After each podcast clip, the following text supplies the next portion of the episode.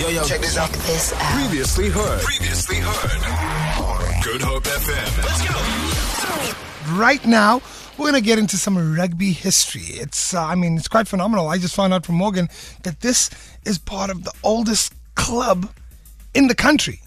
That's correct. That's insane. Let's do this. The Great Ride with Kyeezi. With Kyeezi. Weekdays 3 to 6 p.m. only on Good Hope FM. All right, joining us on the line, uh, it is uh, David. Uh, let me just get that right. Kagan, right? That's correct. the president of Hamilton uh, Rugby Club. Welcome, David. How you doing, man? I'm very well, thank you, and hello to your listeners. Absolutely amazing. Hi, Dave. Thanks so much for joining me this afternoon. It's a pleasure. I thought who better to get on the line than the president of the oldest rugby club in the country. And, well, bef- it's a privilege doing this. and before we get going, I want to put the rumor to bed because I know I know villagers around the corner also have something to say about who is in fact the oldest rugby club in the country.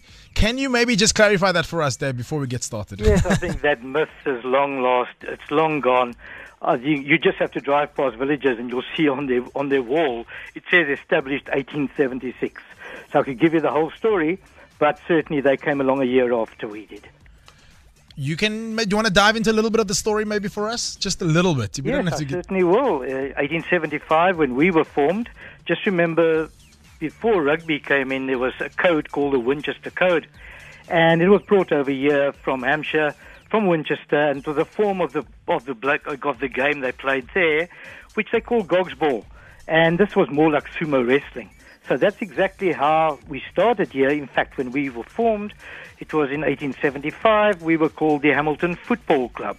As Villager today is still, by the way, called the Villager Football Club.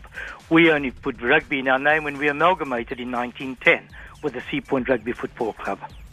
And I speak under correction, but where exactly did Hamilton start? Because it hasn't always been in Sea Point, or am I? No, Hamilton was always on the Greenpoint Common. That's where they played. In fact, for your listeners, it might be interesting to know that there was a big open space between Clarence and Albuquerque roads, and in fact, they used to play there as well. And uh, it stretched all the way from Cliff Road to High Level Road.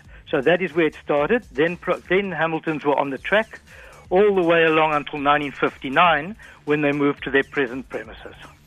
And then Dave, also the jersey. I know, I mean, the black, red, and yellow. Has that always been? No, originally, just remember in the very in the very beginning, it was very difficult to have any dyed cloth. It had to come from overseas. So we had a white jersey with a cerise, uh, um, uh, what do you call it, right across the side. There was a band that went down with a Maltese cross. So it was white with a cerise. Then it went to red and white hoops. Then it went eventually to where we are now, and in 1894, the present jersey came in. They changed it along the way, but in, again in 1914, they went back to that jersey, and that's the one we still wear today. And then Dave, obviously it'll be a miss of me not to mention, but you are you you started at cl- I mean, you played rugby for the club. So how many years back are we talking? And just give us a little bit out of your background as president. I know that you're now currently the president of Hamilton's. I mean, the states. Uh, fair- I, I, I played at another club before I joined Hamilton's. I came there in 19, in 19, uh, where was we? 1975. So I've been there ever since. I was a player, um, a social player after playing, uh, let's say, at first league level, and thereafter we. I was chairman in 1988 to, 90, to 1990, and then I became president in 2004. And then, Dave, obviously, if I looked, I was doing a little bit of research, and where does Hamilton's fall in terms of the Western Province? You know, I know they're ninth. I mean, I'm a big advocate for club rugby in the Western Cape, and there are 92 other clubs in the Western Cape. Um, as, as Hamilton's, as the oldest club in the country, I mean, that's quite a, a, a hectic uh, sort of tag to carry, I guess. Certainly. Just remember, it's very important that we understand that in the Western Cape we had six unions. Hamilton's is the oldest just because they belong to the first union that was formed in 1883. The name Hamilton, by the way, came along from a gentleman called Walter Nightingale, who in fact called the first meeting in March 1875, and he came from a club in Scotland which was called Hamilton. And at the end of the day, that was a soccer club, although soccer officially wasn't in at that stage. But he came from a club that became a soccer club, so it was named after the gentleman who called the first meeting. If you've just joined us, I'm chatting to Mr. Dave Kagan, who's the president of Hamilton Rugby Club in Sea Point. And Dave, before I let you go, I just want to touch a little bit on obviously past heroes of the club. I think that that's something that our listeners would love to hear. But before we get there, what role does club rugby play in the bigger picture of South African rugby, from your opinion? Well, club rugby is still the heartbeat of rugby.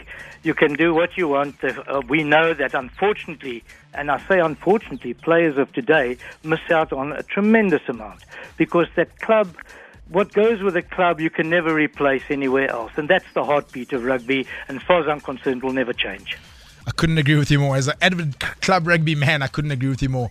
Dave, before I let you go, thank you so much for joining us. But just quickly, past heroes of Hamilton's Rugby Club. I know the list is a long one. Yes. But if you had to mention one or two, I know I'm putting you in a tough spot here, no, but if you had to no, mention one at or two. Look, our, our best known home, homegrown Hamilton member was Gerry Brand.